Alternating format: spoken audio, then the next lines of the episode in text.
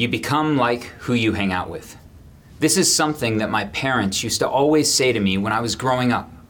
And in the summer of 1996, I realized that this was true because this was the summer when my friends and I lit the forest on fire while we were at Boy Scout camp. Luckily, the fire was contained and I didn't do any jail time, just some community service. But see, this fire was not just a coincidence. It wasn't something that spontaneously happened. There had been a process, a long process for a few years that led up to this forest fire. And the process went something like this.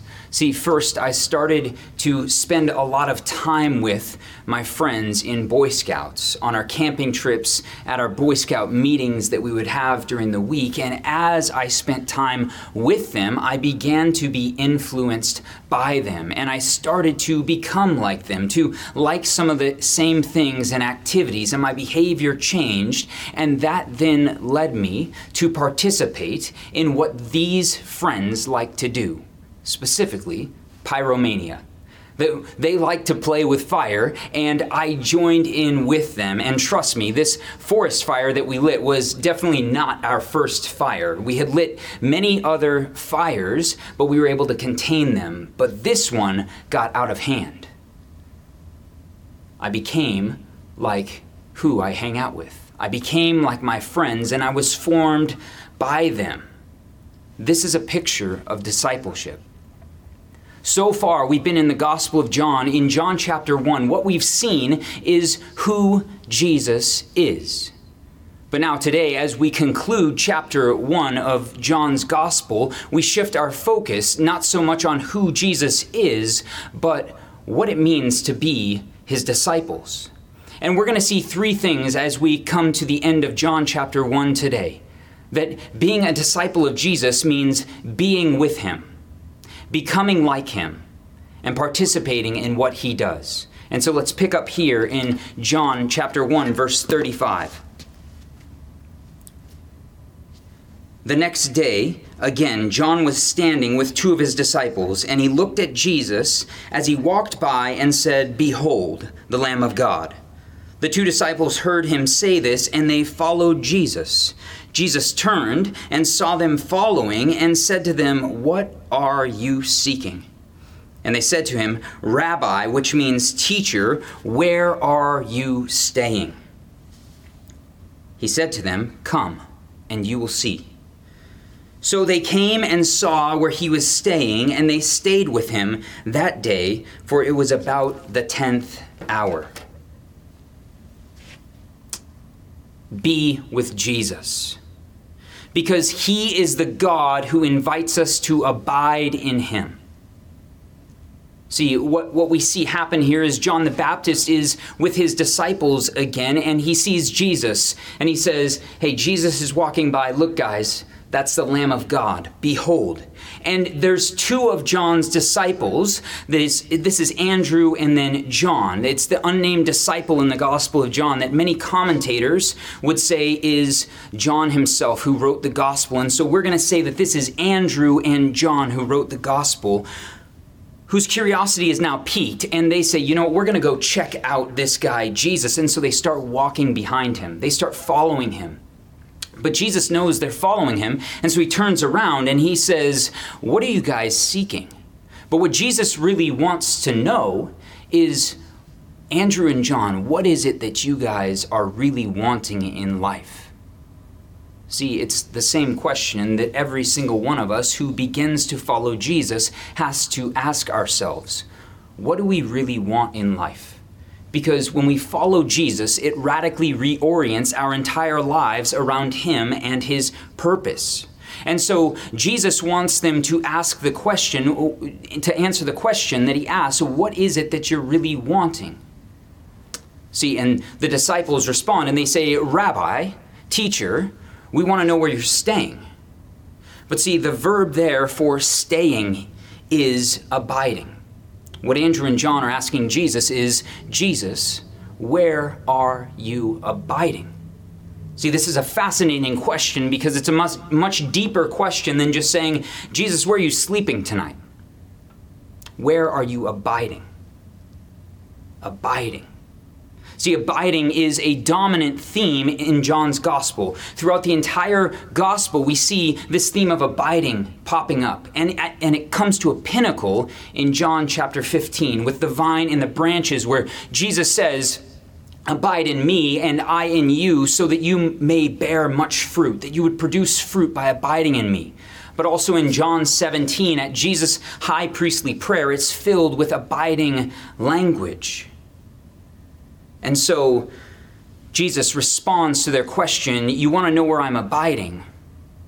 I have an invitation for you. Come and see. See, Jesus' invitation to Andrew and John is not that they would take a quick peek at the Airbnb that he's staying at. That's not what Jesus' invitation is here at all. Jesus is saying, Guys, I want you to come and abide in me. Would you be with me? Would you share in my life? And would you remain in me? See, Jesus is willing to receive Andrew and John not only into the place where he's staying, but into his life, that he would share in his life with them. And the interesting thing is, with Jesus' invitation to remain in him, that's exactly what these disciples do, is they remain in Jesus because from this point on, they are his disciples. See, Jesus has a beautiful invitation for us today. His same invitation stands that we would come and see, that we would abide in him See, the very God who created us has now moved into our neighborhood, and He is inviting us over to His house to stay with Him and to be with Him, that we would encounter His very presence and remain there. See, Jesus welcomes us in the midst of our mess. He welcomes us in the midst of our brokenness. He welcomes us in the midst of our pain, as we have bandages from the lives that we've lived that are still on and still healing, Jesus welcomes us, and He welcomes us in spite of our sin. See, His invitation is extended to you this morning. Jesus is saying, Come and abide in me that I can minister to you. If you have bandages on, please come and let me take the bandages off. Let me cleanse your wounds so that you may be healed and may experience life with me. But see, there's one problem there's other invitations. There's other invitations in our world. There are other things that are saying, come and see, that we live in a come and see culture, a visual society where everywhere we look, there are invitations for us to come and see. See, I think about um, the things in our society. There's things like Netflix, where Netflix has so much content for us to binge watch. How many of us have in, have accepted the invitation to come and see Netflix, where we actively participate as we binge watch hours of Netflix? How many of us have abided in Netflix in the last few months? Or the low hanging fruit is our phone these rectangles that are attached to our body most of the time that are constantly inviting us to come and see because there's unending number of apps from media to news to sports to social media, whatever it may be, how many of us spend hours of our day abiding in a screen? See, I'm not demonizing these things. These are good gifts from God that we can enjoy. But see, the danger is with our come and see society, when things invite us in, we don't realize the power of the invitation when we accept the invite. And there's a warning for us. Are we abiding in these things instead of Jesus? Are we abiding in Netflix instead of Jesus, or whatever it may be? Let us abide in Jesus. See, during these last few months of COVID 19, these have been complex times, and many of us have felt overwhelmed. We feel emotionally spent.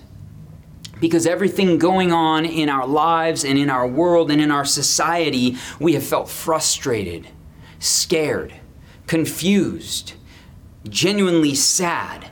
And this has led from the numerous conversations that I've had over the last number of months, it's led people to feel spiritually paralyzed a spiritual paralysis where many of us haven't even known how to engage with God during this time. We haven't had words to express our emotion or maybe even our frustration with how things are going, and maybe we're frustrated with God. And so maybe you have tapped out on God and you have kind of felt distant from Him.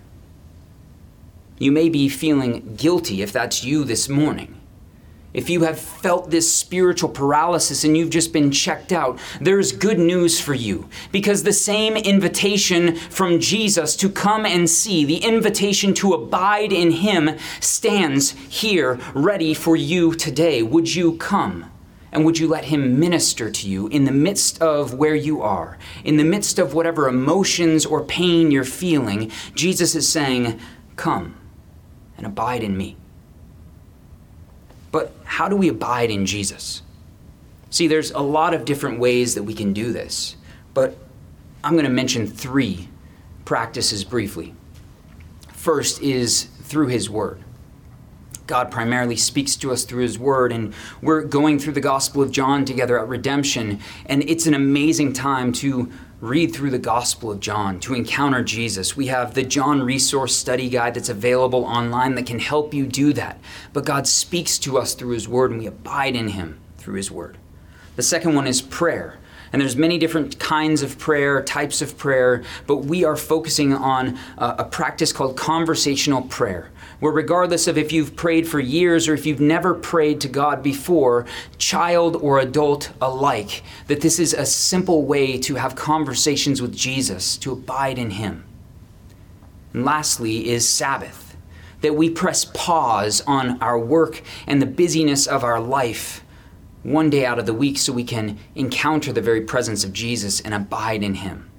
The beautiful thing about these practices is that they're not just meant to be done individually. Andrew and John came to Jesus together and abided in him together, that these can be communal ways that you can abide in Jesus. And so, the discussion question that I, that I want you to talk about, whether you're on Zoom this morning, whether you're watching this with your redemption community or some friends or your family, or even if you're by yourself to reflect on, talk about this question What are some of the things that prevent you from abiding in Jesus.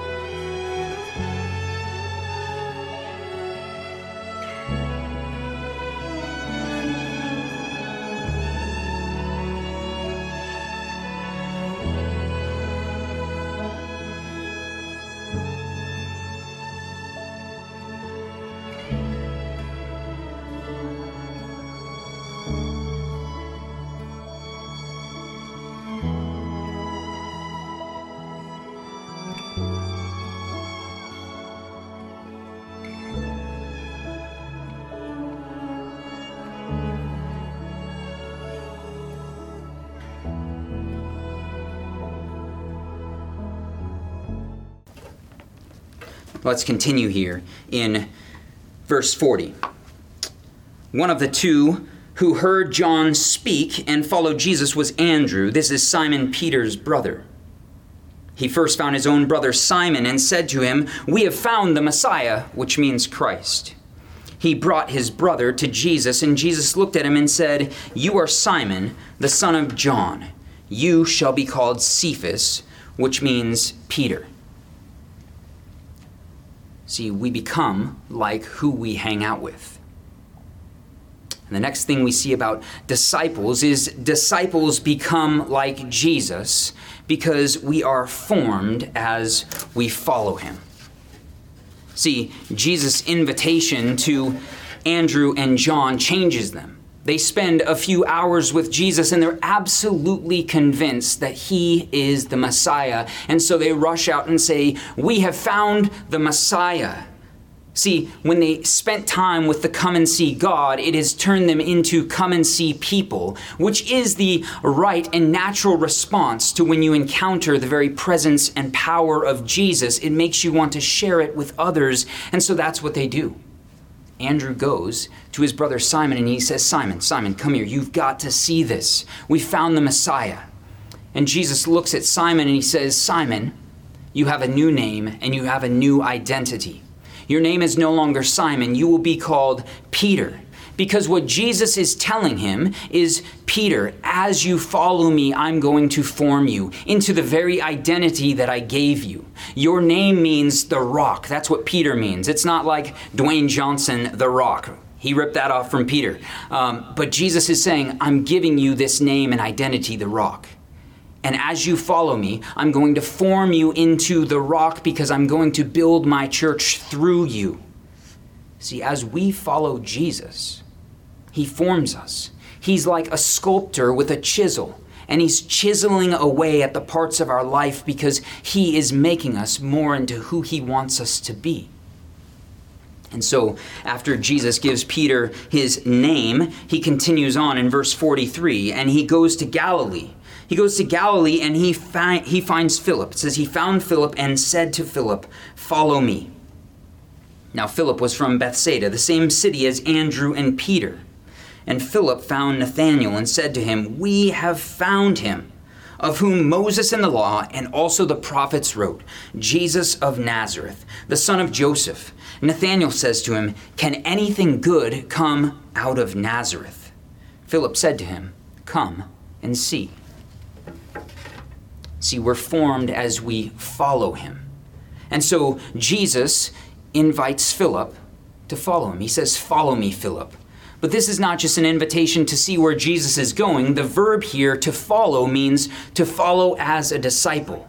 Jesus is saying, Philip, I want you to be my disciple. I want you to follow me as an apprentice. But what does it mean to be an apprentice? See, there's many different industries and vocations that have apprenticeships attached to them in our society today. These are usually trades, things like carpentry, plumbing, masonry, hairdressing, tattooing. All of these have apprenticeships attached to them. See, right after I got out of high school, I went to hair school to become a hairdresser. And when I finished hair school, I got a job at a salon that had an apprenticeship program as a part of their hiring process, where everybody that got hired at this salon had to be an apprentice for six to nine months. And they did this apprenticeship before they could ever take any clients of their own on the salon floor. And so I was an apprentice. And while I was an apprentice, I worked under and watched the senior level, master level hairdressers of that salon.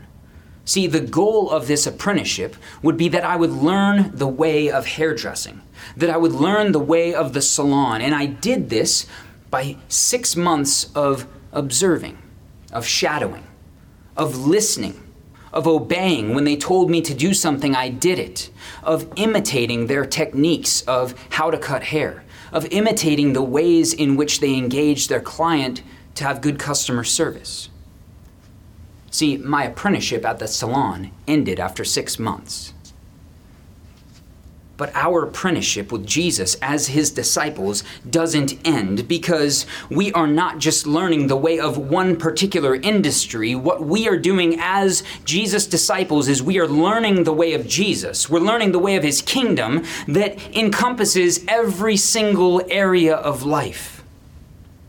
See, as the first disciples began to follow Jesus, they're going to learn the way of Jesus that this is an alternative way of life. It's an alternative way to the ways of the world in which they were accustomed, in which they were used to, because they were going to learn the way of God's kingdom.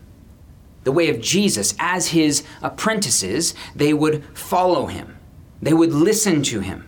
They would imitate him, and ultimately they would become like him through their apprenticeship because they were formed by the very way of Jesus, by the very words of Jesus, and by, by the very works of Jesus. See, but as we think about discipleship within the church, especially here in America, there's a problem that arises. Because many times for Christians, we think that discipleship only happens within the church. Meaning, if we're not doing Christian activities, going to church on a Sunday, being in a small group, going to a Bible study, and, and praying to God on your own, if we're not doing these things, then we oftentimes think we're just not being discipled as if discipleship doesn't happen in our society, as if we aren't being shaped and formed and discipled by the very culture that we live in. See, the reality is we are all being discipled by something into the image of something. And our powerful come and see culture that we live in is not only inviting us to abide, but is also discipling us. And I think again about uh, the, the iPhone and the ways for myself, how Apple has discipled me in the way of discontentment. Because every year they release a new iPhone. And as soon as that new iPhone comes out, I believe that my old iPhone is now obsolete. It's a piece of junk, and I need to have the latest and the greatest. That is what Apple wants me to believe, and it's actually rubbed off on me. But see, there's so many things in our culture that have shaped us and formed us. When we think about what is the good life, and when we think about image and beauty, and we go on to Instagram for social media and we scroll through life in pictures, we're seeing that this is what beauty looks like. We're seeing that this is the good life that I need to aspire to. Or for advertising and marketing that tell us this is the good life and you need this product or you need this service in order to attain the good life. And it disciples us in the way of discontentment so that we would overconsume and overspend and not be good stewards of what God's given us. Or for many of us, especially in the last few months with the media and many of us have spent hours and hours of our lives viewing and reading and watching media, but the media is discipling us to some end. Especially when we live in a very polarized time, the media is telling us who our enemy is. And it's the other. And the enemy is telling us this is the kind of rhetoric that you should have against the other how you should treat your so called enemy, the media is discipling us in that narrative or even for Netflix, as they've put out so much content during COVID 19 quarantine. The question is how many of our how many of our views about sexuality and relationships have been shaped by Netflix instead of by Jesus and his word? See, our apprenticeship with Jesus never ends because we need to follow him daily as his disciples. As we follow him, we are formed by Him and we become more like Him. And so, the next discussion question that I want you all to discuss with whoever you're with this morning is this What is something in our culture that has shaped and formed you? So, go ahead and discuss that now.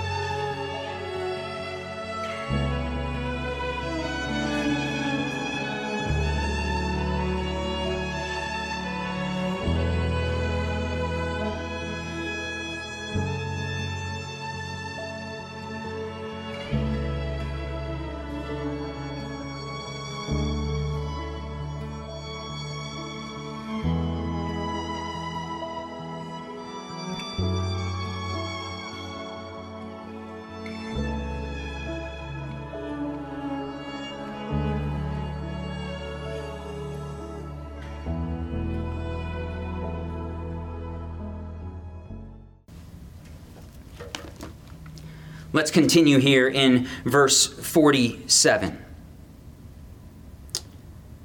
Jesus saw Nathanael coming toward him and said of him, Behold, an Israelite indeed, in whom there is no deceit.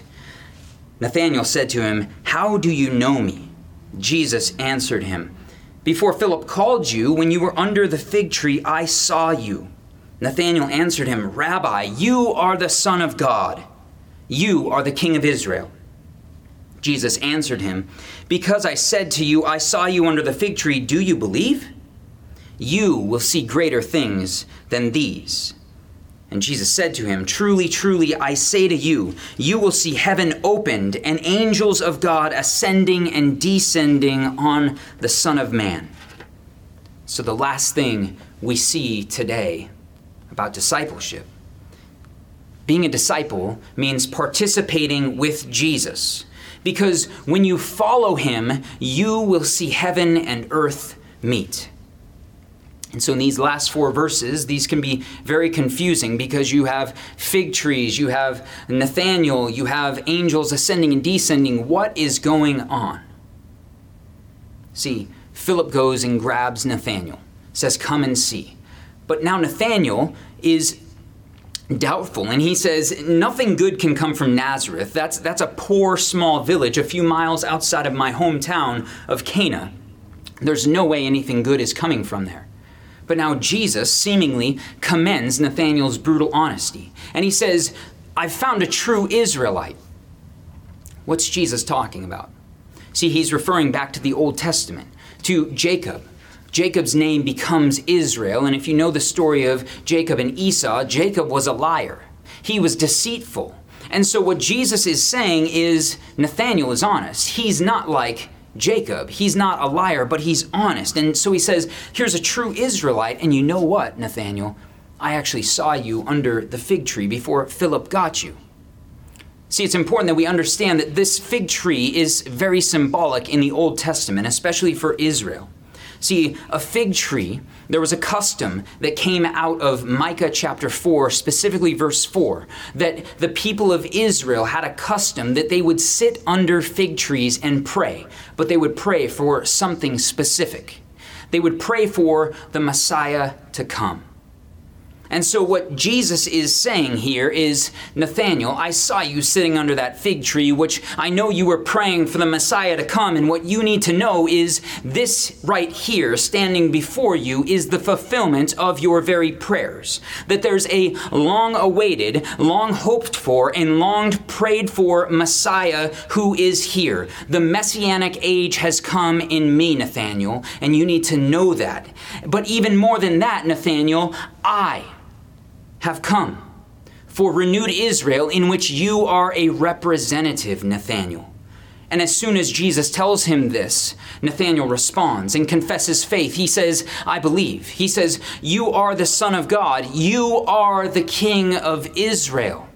See, what happens is Nathanael is pierced to his core by Jesus' knowledge, in the same way that the Samaritan woman at the well is pierced to her core when Jesus tells her that he knows that she has had five husbands, and that's the catalyst to her faith. This right here is the catalyst to Nathanael's confession of faith for his salvation.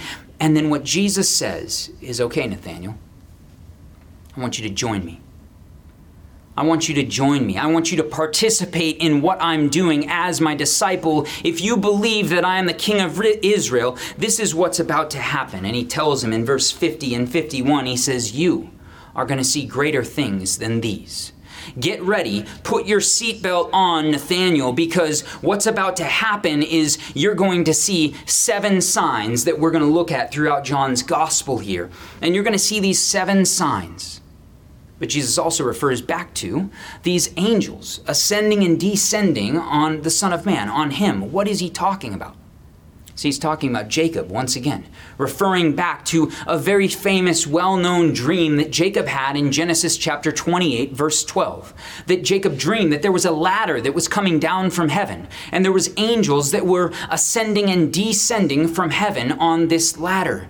And what Jesus is saying to Nathanael is Nathanael, Remember that dream that Jacob had about that ladder with angels ascending and descending? That dream has now become a reality in me that God has descended down the ladder. God has come to be with his people. And what you're going to see is angels ascending and descending on me, the Son of Man, Jesus. You're going to see heaven and earth meet in me. Nathanael. And so Jesus is saying, when you follow me, Nathanael, you're about to see heaven and earth meet. You're about to see what it looks like when these two things meet. And this is what you're going to see. You're going to see water turn to wine in the very next verse back in your hometown. You're going to see a young boy who is healed. You're going to see a man who is disabled who is restored. You're going to see 5,000 people fed. You're going to see a man who is born blind whose sight is restored. You're going to see a man named Lazarus who is raised from the dead. And you're going to see me,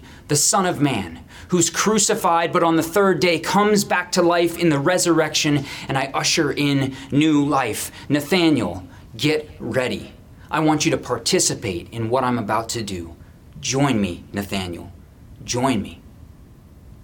See, but I, what I love is that the you in verse 50, you are going to see greater things, is that's not just directed to Nathanael, that is plural.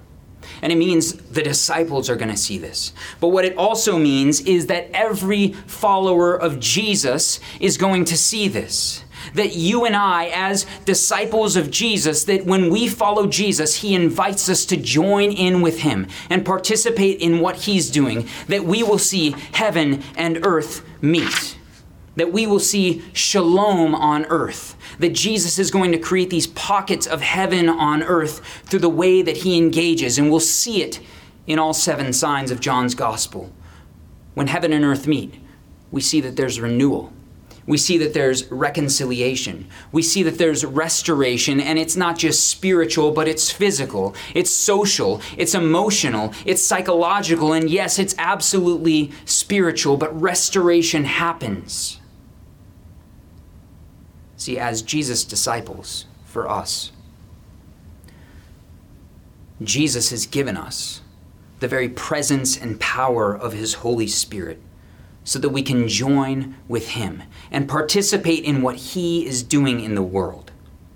We do this through our life, our words, and our deeds, through the lives we live, through the words we speak, and through the actions we do.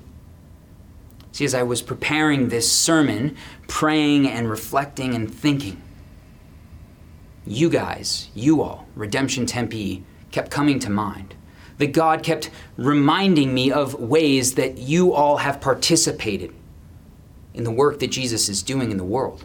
One of the reasons why I love being a pastor at Redemption is because of the ways that you faithfully join in what Jesus is doing.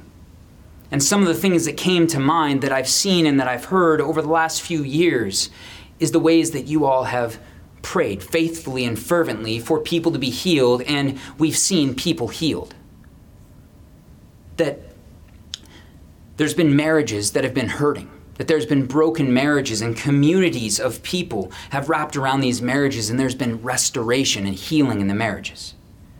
That there's been need, and you all have been generous and sacrificial with your time and your resources, and where there was a need and a lack, there was now abundance. That you all have welcomed the stranger, you've included the isolated you have welcomed into your homes and into your lives children in the foster care system. That you have verbally proclaimed the good news of Jesus to your friends, your coworkers, and your neighbors that do not yet know him. And we've seen people come to saving faith in Jesus.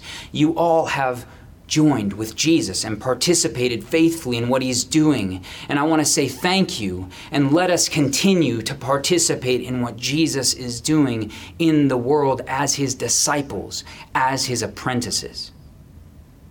And so as we close this morning, Andrew and John asked Jesus where he was abiding because they wanted to be with him. But the good news of the gospel is that Jesus has come to abide with us, and he still abides with us through the gift of his Holy Spirit.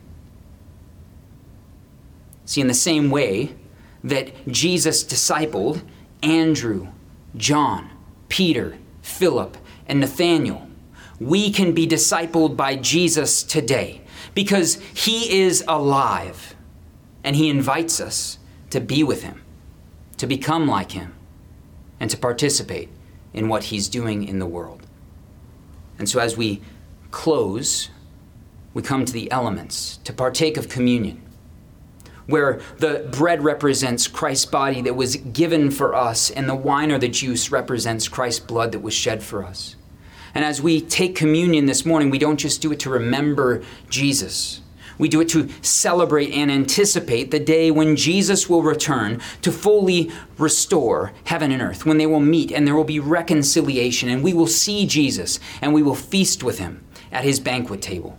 And so let us celebrate the reality that because of Jesus' body and blood, we're united with him. Let's pray. Jesus, thank you that you are alive. We thank you for the resurrection. We thank you for the gift of your Spirit that you enable us to follow you faithfully as your disciples. Holy Spirit, would you fill us? Would you help us to follow you faithfully, even in the midst of a culture that is shaping us and forming us, Lord, that we would cling to you, that we would be shaped and formed more by you than the ways of the world. Jesus, you are good to us. It's in your holy and powerful name we pray. Amen.